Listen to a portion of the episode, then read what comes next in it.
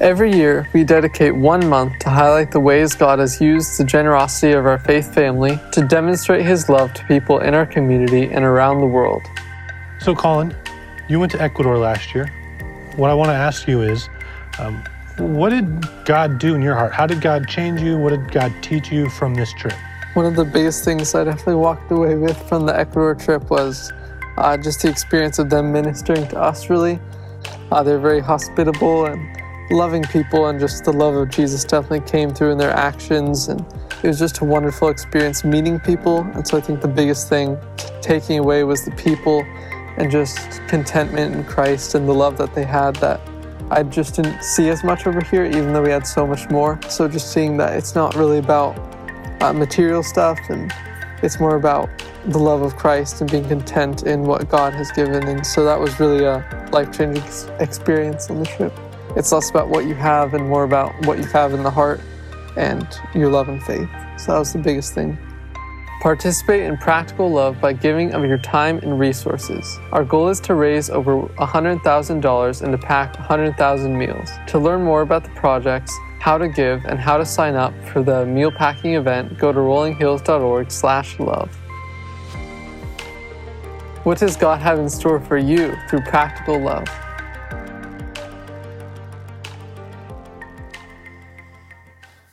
Morning. My name is Zach. I'm one of the pastors here. I'm basically like the missions pastor. And uh, we're here, or I'm up front, because it's Practical Love Month, which is basically a, a time that we focus on the ways that God has used our faith family's generosity to have an impact, whether it's locally or around the world. And as you got to hear a little bit of the story, um, we went to Ecuador last summer. And so Colin was sharing a little ways that God impacted him. But we got to do some really neat things there. We got to build a playground, which I, I like, you know, as a parent, um, well, actually, we were building a playground and we were helping with the food programs, the meals that we pack. Um, and as a parent, if you want to really convince me that you love me and you love, you know, the way you show, the way you show me is you love my kids well. And so, you know, these churches, you know, they're doing all these things. They're feeding kids, they're providing um, playgrounds for the children in their communities. So now all these parents that are in the community are like, oh, well, this church people, they really, they must, this love thing is real. I want to know more about it. So we love being able to partner with them with that. Um, and through our relationship with kids around the world, we've gotten to connect even further. Um, we basically got to participate in their version of Christmas blessing last year, and so we got to help. I think it was like 150 children in the community, something like that, and that's because of your guys' generosity. And we're looking forward to going back again this summer. And so your guys' generosity in the past has helped us go, and our goal is to go again. And like part of practical love, it helps with some of these special projects and some of these uh, connections that we get to continue with, and or relationships really that we get to continue with in Ecuador. And I just want to kind of make you guys aware of some of those things with some of the time up here. So, in a few weeks, we have the meal packing event. If you've never done it, it's awesome, it's crazy, it's hectic, but it ends up being a lot of fun. Um, we'll be downstairs this year, so we're back to doing it in person. So if you go online, you can go to rollinghills.org slash love, and you scroll down and you'll see there's like, you know, different options for signing up to serve for that. And then uh, I also got to make a little bit of a confession. Uh, I, I, made a mistake, I don't know, five months ago or four months ago when I was planning this. Uh, so, for all the guys in here, you're probably realizing that's the same weekend as men's retreat. Go to men's retreat. Um, but let me know if you're interested. We could do something before men's retreat, try to set something up. Um, if there's not interest, no big deal. But if there's people that are um, going to men's retreat and you still want to do it, let me know so I can figure out if we can set something up for all you guys. That said, I just want to also bring attention to the fact that we are going to Ecuador this summer. If you have not heard about it yet, um, this is another little uh, announcement for you. Um, we're going to Ecuador. If you're interested in going, you can come with. Um, you can find me out there, ask me for information. Stephanie's out there, you can ask her for information. And if you're, I mean, really, if there's anything you want to ask about, like practical love, uh, meal packing, going to Ecuador, you can come out there and ask either of us at that table. And if you're looking for help to sign up for the meal packing thing, like it, you can do it online, but if you're just not super confident with your tech savviness, one of us can be out there and help you guys. So thank you guys so much for your generosity. We appreciate it. Yeah. That is very true, and uh, invite you to be praying about how you can be a part of it this year. And, um, you know, we, we do these, we step into needs all over the world, but we do it um, primarily with our ministry partners that we've built relationships with for a long period of time. And so as we do it, we, we know them, we know their heart, we know their ministry, and we know how they will leverage the resources we're able to. Um, to give their way. And so um, is your generosity will be used well, and it has been. And um, out where Zach will be after the gathering, um, he has a, has a sheet of information that just tells you the things that we are able to do last year as a result of Practical Love and the things we're hoping to do um, this year. So I uh, encourage you to be a part of it. Now, Practical Love, we're. Uh, just during the month of February. We're doing, yeah, so after February, you don't have to be loving anymore. Um, no. But um, we just do want to highlight opportunities that we have. And, um, and really, it's, it's, where we raise uh, money to step into these things throughout the year. But the series that we've been doing is we start off with just saying, okay, when it comes right down to why are we stepping into needs, it's because the love God has for us. And um, you cannot know God and understand Him and His heart and not have that impact your heart for other people. And so we, um, we looked at His passion for us, the value that He places on every life, and how He pursues us um, to turn to Him and to know Him and to seek His forgiveness so we can be reunited with Him. And then last week we looked at as we grow in this relationship with God and we know Him more, He continues to do a, a transforming work in our lives. And He says, you know, that's just not for you, but it's as I'm doing a work in your life, share that with people around you. Um, help them know me like you're knowing me. And um, you do that in relationship and you do that intentionally. And then today, um, one of the things that, that we do with Practical Love is step into need, step into crisis. Um, we have uh, ministry partners who are members of Rolling Hills before they went on, on their mission, and uh, they are in Turkey. And um, so they were not directly impacted where they live, but they, um, they took off to go and help and um, we're looking at how we can partner with them in this crisis. And so, um, crisis is one of those things. I mean, in my life, I would rather avoid crisis. I mean, it, you know, the unexpected bad news stuff of life is um, we can live in fear of that, and then when it comes, you know, most of our prayer goes to God, take it away. You know, we, we don't want to stay in this crisis. We want to, if we experience just a little bit of it, okay, but take it away. And we want to get out of it as soon as possible. Um, but we all know that in life, uh, you, you can't avoid crisis, even when you're trying to. There are things that come in life that place you in a position of crisis. And if not you, people that you love. And then sometimes that's more difficult because you want to help, you want to remove it, you want to say something that's going to make everything better, and you can't. And so then you don't know what to do. And so we're going to talk about that more this morning. We're going to talk about, um, we're going to look at the book of James, and he's going to give us one little thought that's actually a big thought that can help us when we're in crisis. And then we're going to look at the book of Second Corinthians and say, how do we help others? when people we love are in crisis. So we're going to look at that um, this morning. Now, James, the author of James, the book James, is the half brother of Jesus. Now, that's, um, you know, sibling rivalry. What a bummer for James, you know. Um, but James did not grow up when Jesus was doing his ministry, did not believe that Jesus was who he said he was. He was not a follower of his half brother until he saw him die and then spent time with him after he rose from the dead. Now, that was pretty convincing proof. changed James' life. James became a follower of Jesus, and then when Jesus ascended to heaven and said, um, you know, last week we talked about the Great Commission, you know, going to all the world and preach the gospel. Um, James said, I'm in. And he became a leader actually in the church in Jerusalem. He led that church for 30 years, all right? So that's James. He ended up um, dying in Jerusalem, and there's a couple different stories, um, but uh, it's basically the Pharisees killed him um, because of his faith in Jesus. And uh, he either, they threw him off the walls of Jerusalem, and he survived enough to where they had to go down then and kill him with rocks. And that was James, the half brother of Jesus, who said, I'm giving my life because I believe Jesus, my half brother, is the Messiah. So, um, the, the church in Jerusalem that James led was in crisis from the very beginning.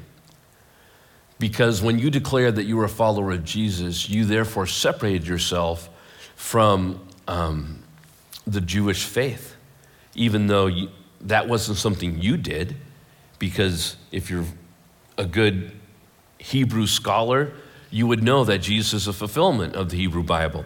But um, Jews who did not accept Jesus, who rejected Jesus, um, and actually put him on the cross, they also rejected his followers. And so James, the father, or the, the leader of the Jewish church, um, led a church that was constantly in crisis. They were losing their jobs, they were being harassed, they were being beaten. Um, families uh, were, were divided because of this. And in fact, Paul, when he goes on his missionary journeys, he goes to Asia and he, he starts churches. He eventually gets around to Rome and starts churches in Europe. Um, he's raising money while he's going. You know he's raising money for? The church in Jerusalem. Um, they're just suffering. So it's with that in mind that James write these words.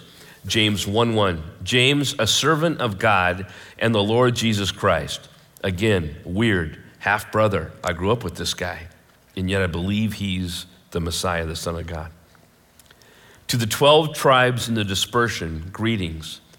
Count it all joy, my brothers, when you meet trials of various kinds. And that's just like everybody's response to trials, right? Oh, good. You know, when I read this and he says, Count it all joy, my brothers, when you meet trials of various kinds. Meet trials of various kinds, that means unexpected bad things. You weren't expecting them to happen, but they've happened. You got um, the call from the doctor and you have cancer. You got a call that uh, a loved one tragically passed away. Um, you get called in the office and, and you're let go. You, you're, you're all of a sudden face to face with crisis. And lots of things happen in us when that happens. But um, when I read what James is saying, I'm thinking, you insensitive jerk. Count it all joy, my brother, when you enter into trials. Are you just that naive, that insensitive? And yet, when you know James' life and his background and what he's writing from, is he knows what living in trial looks like. He knows what it, what it looks like to be a pastor of a church that is in crisis. And so, what he's doing is he's trying to open our mind and our perspective to see something that we want to avoid and to see it differently because there's an opportunity there. So, here's the opportunity. In crisis, you have the opportunity to discover some real things about your faith and your faith in God. Um, um, says, For you know that the testing of your faith produces steadfastness. The testing of your faith. That is, when you are um, in crisis, there is a process that is happening in you that is testing the, authentic, the authenticity of your faith. And if, if you've gone through life crisis, you know this. For myself, when I've been in different seasons of crisis and pain, that I'm praying, God, take this away. Um, it is times when I'm asking God questions that I don't normally ask. It's, it's time when I'm talking to God through tears and saying, This does not make sense. Why is something like this happening? And why is the question that never fully gets answered for me? But then it's, okay, do I believe you?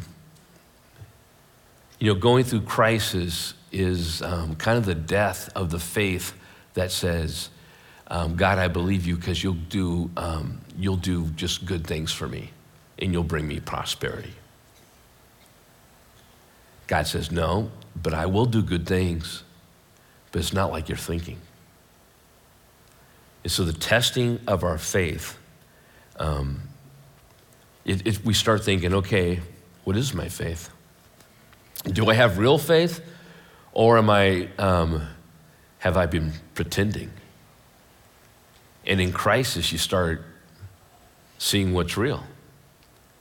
In crisis, all of a sudden, um, if you're talking with God and going deeper with Him, you actually are going deeper.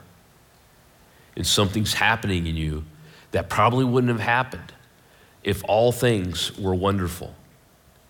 And so James is telling us hey, there is joy in discovering the depth of being with God in the midst of crisis. And so count that a joy. And it, per, it, it produces perseverance, it says. Um, if you stay under pressure, if you don't run, if, if you're just saying, okay, I'm going to avoid it at all costs, I'm just not going to face it, um, you're going to lose an opportunity to have God develop, develop your character, develop your soul, and develop your faith in Him deeper. And so hold up under pressure. And when you do, your faith gets stronger. Verse 4 And let steadfastness have its full effect, that you may be perfect and complete, lacking in nothing. Okay, verse 4 will not happen if God always answers my prayer the way I want.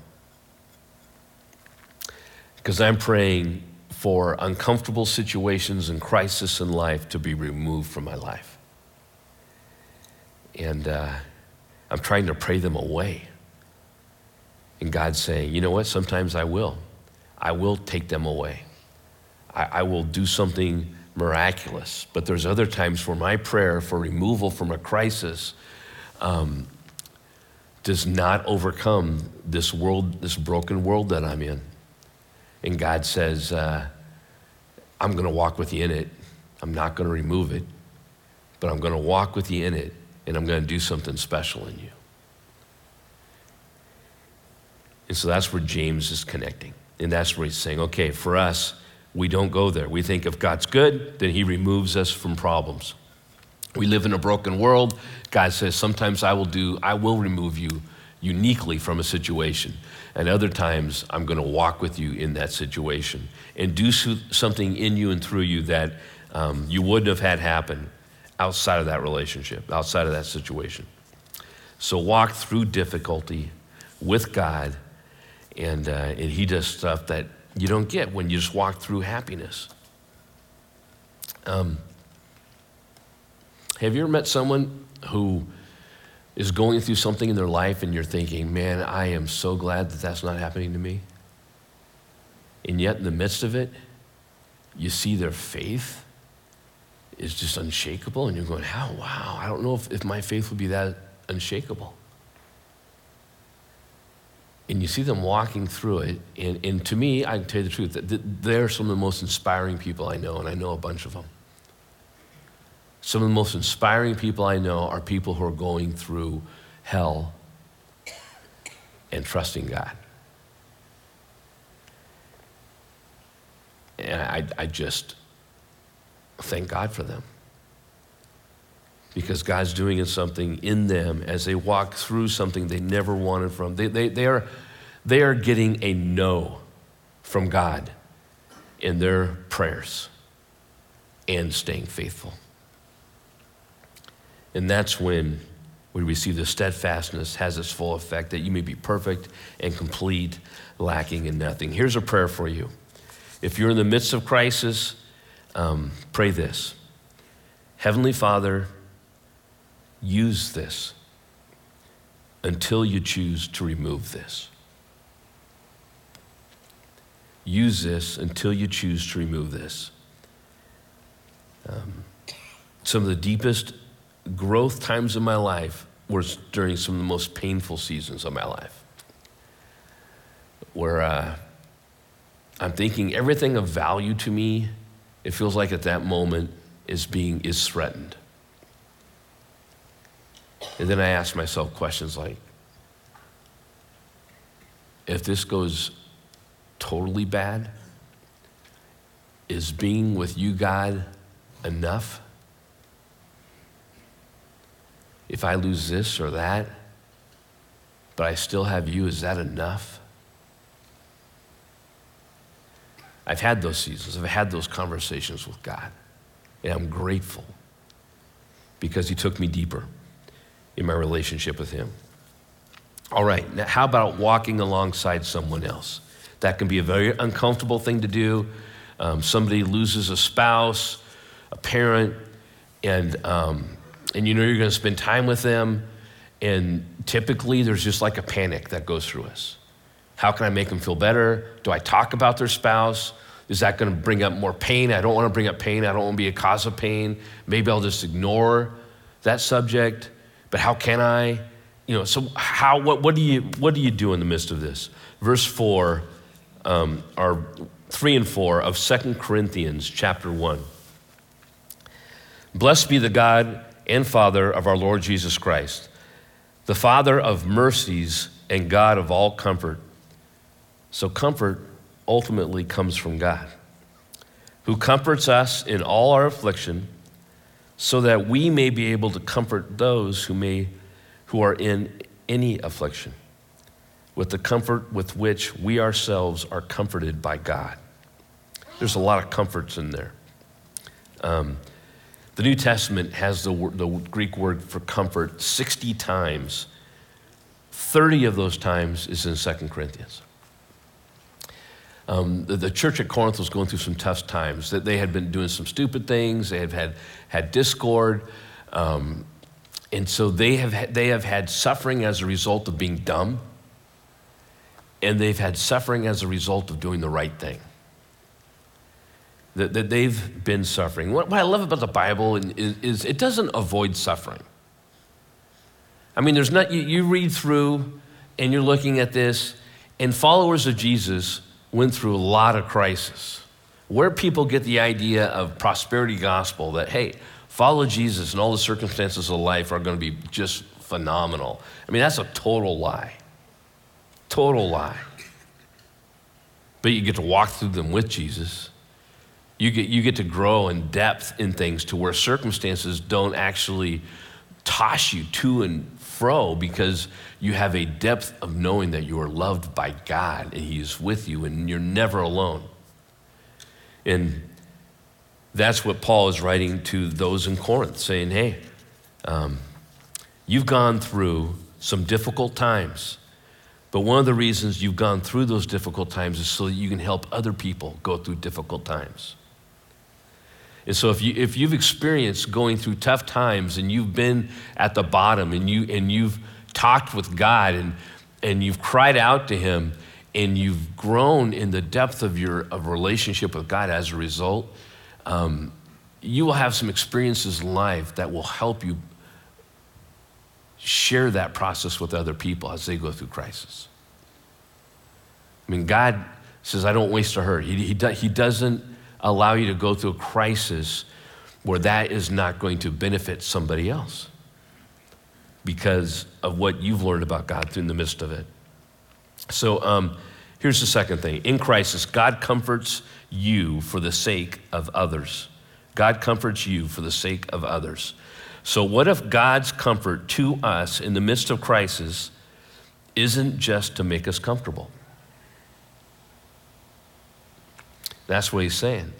He's saying, Yeah, I, I will be your comfort in the midst of crisis, but that's not all. That's not the whole story. That's not the whole purpose. It's because I have other people that I love who are in your life who are going to go through crisis. And so the comfort you receive from me extend that to others. Galatians 6 2 says, Bear one another's burdens and so fulfill the law of Christ. See, we are not meant to go through struggles and burdens and crisis alone, nor are we meant to let other people go through it alone. We are to walk together um, through this life. And Christianity is not um, a personal relationship with God where I am alone communing with God. Um, no, it is, it is a relationship with God where He places us in community and gives us opportunity to be Him to others. And so, um, how do we do that? And so I'm going to give you um, our pastoral team about three, four months ago received a training on some Christ, how do you walk with people through crisis? And uh, so I just want to give you a little, a, a few just practical ideas um, that may help when uh, a friend, a loved one gets unexpected news. Um, they lose a spouse, they lose a child. What do you do? Um, I think right out of the gate, you need to know that their brain is being flooded with chemicals. And um, however they respond to the crisis and the stress, um, let them. A lot of times we think, well, this is how it should look if they're really dealing with it well. And there's several different ways you can deal with it well, depending upon what part of their brain you're in and how you function. You're not operating out of your normal part of your brain. And so um, maybe a real chatty person becomes real silent and just wants to go start doing things. And before you know it, it's like, hey, where, where did that person go? Well, they're painting the house. Why are they doing this? Are they trying to escape? No, they're trying to, to just survive and deal with this news. And so um, extend grace and don't have an expectation about how people are going to respond to um, just brutal news. Ministry of presence. One of the best things you can do is just offer to be there and don't talk. Just be there. Ministry of presence. If you're just trying to make it better and you feel the pressure to try to say something that makes it better, it, it probably is not. There's not anything you can say to make it better. But being with them, they know you love them and you care. If they have family and families coming in, then you back off. You, you give them space to be with their family. And there's going to be a time where their family leaves, and that's when their brothers and sisters in Christ are, need to step in when the family goes. But make yourself available. Hey, if there's anything you need, I'll do it. Be ready to be inconvenienced if they need something. But um, when their family's around, give them space and let them um, be with their family. Um, you know, after, and typically it, kind of goes to where there's the shock, and it's a, it's a death, there's family around until the memorial service, and then they all go away. And that's a real time to step in and just say, hey, um, I want to be here for you. Do you want to hang out? Is there anything I can do for you? Um, and just be available to them. Because that can be some of the most difficult times. They're in shock, they're stunned, um, they don't know how to handle it, and yet they're all together, and maybe as a family, and they're grieving together. And, uh, and that is one of the, the most difficult and the most wonderful times if you have a close family. It is one of the richest times and one of the saddest times all at the same time. It's a, it's a weird reality. But then um, when they step away, then step into your friend's life. Um, like I said, a lot of times we think, okay, if they're, if they're really grieving, then they're talking, they're crying, they're laughing, and they're talking. And, we, and that's what we are kind of comfortable with. But um, sometimes they don't do that. Sometimes they don't talk. They just need to go do. And that's also a healthy way. And so um, extend, extend grace. Both are, are legitimate. Okay, here's a couple, uh, here's a question to ask. That, that's a good question because it's just, it's just normalizing the trauma and the grief they're in. And it's, how are you doing today? How are you doing today? And then just let them talk. Don't correct them. Oh, you should be feeling this. No, don't do that. You know, it's kind of like an onion, peeling the layers off of an onion. I mean, there could be a new emotion every day that they're really connecting to. And that's, that's okay. But a good question is, how are you doing today? and then over time, um, they're going to have to reinvent life. Um, so help them with that. Talk about that. How are you going to handle holidays? How are you going to handle anniversaries, birthdays? And a lot of times you do those by remembering, by, um, you know, just reflecting on the past. But in the process, you're creating new memories. You're starting to do things new. You're beginning to create a new life without that dear person with you. And, and that is good. And that could change relationships. You know, um, this person, as, as they begin embracing their new life, not rejecting their old life, but remembering it for what it is, but embracing a new life, um, they may have new friends, they may have new hobbies. And uh, those are all good, healthy things. Um, and a lot of times we just get a picture in our mind about how it should look, and uh, just be careful with that. Practical love reminds us that um, one of the things that God does in our lives is allow us to go through difficult times so we can grow closer to Him, know Him more, and then step into people's lives when they're going through crisis as well. And uh, you, you can't be a follower of Jesus and say, I'm a follower of Jesus. Why? Because I go and I sit in this, in this room with a bunch of other people once a week. And um, so that makes me, you know, good with God.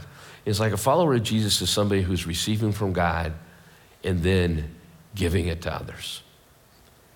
And uh, as we go through pain and suffering in life, which is inevitable, um, God says, man, don't waste those hurts, but uh, love others the way I've loved you. Jesus was the one who didn't ever sin. There's nothing in his life that was a pain as a result of him doing something wrong. And yet he received pain so that we could experience the eternal comfort of God the Father. So we want to think like we want to think, love, and live like Jesus, and then reproduce that in the lives of others. And we're going to pray together um, and then we'll continue to worship. Father, thank you so much for your love for us.